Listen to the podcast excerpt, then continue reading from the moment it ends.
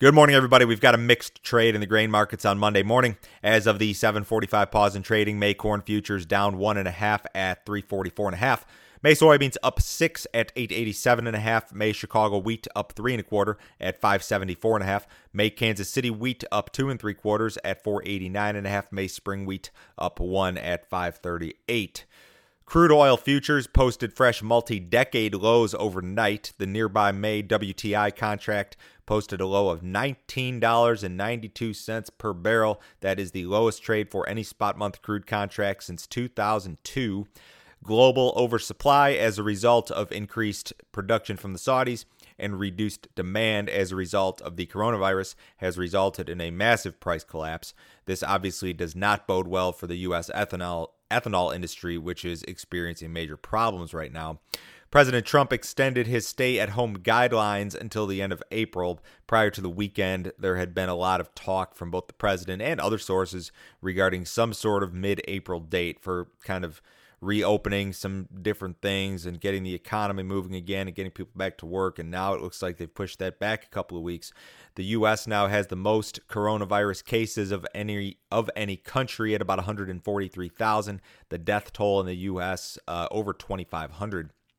USDA will release its annual annual prospective plantings report uh, tomorrow morning. We'll also see a quarterly grain stocks report. Traders expecting a large corn acreage number, something in the 93 to 95 million range.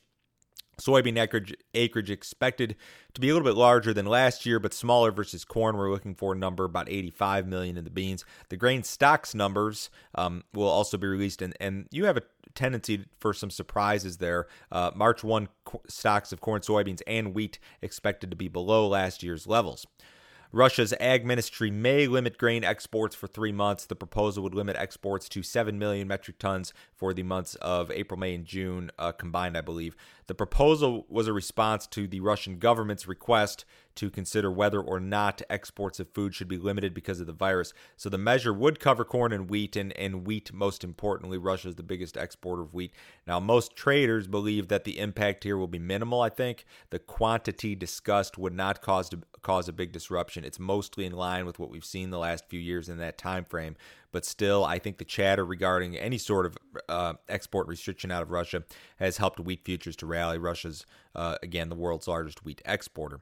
Logistics issues in South America continue to impact soybean movement. Supplies of soybeans to crushers in Argentina is down sharply uh, due to restrictions and virus concerns. Farmers in Brazil are facing uh, freight costs and also some logistics issues. That's part of the reason why the meal market has been very strong here as of late, and I think the soybean market as well.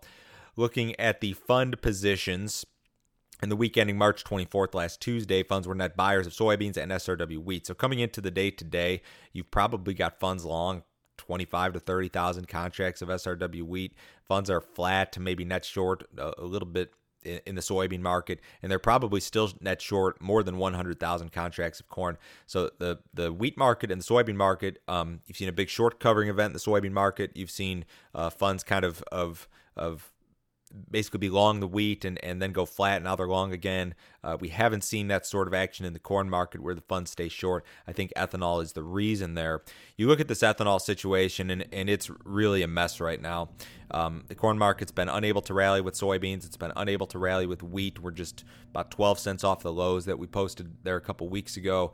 Analysts continue to reduce demand projections for corn uh, because of the ethanol situation. And the ethanol problems probably get worse before they get better without a big change in, in the energy markets. Um, U.S. Uh, storage uh, for ethanol could very quickly become exhausted. Ethanol stocks, uh, as of last week, were about 24 million barrels. If you start to push up near that, I think 28 to 30 million, you've essentially maxed out storage capacity in the U.S., I think, and that's a big, big, big problem. And uh, this cheap ethanol is not good for the corn market. It's not good for corn growers. It's it's a bad deal soybean market again has been strong. Funds have essentially covered all of their short position.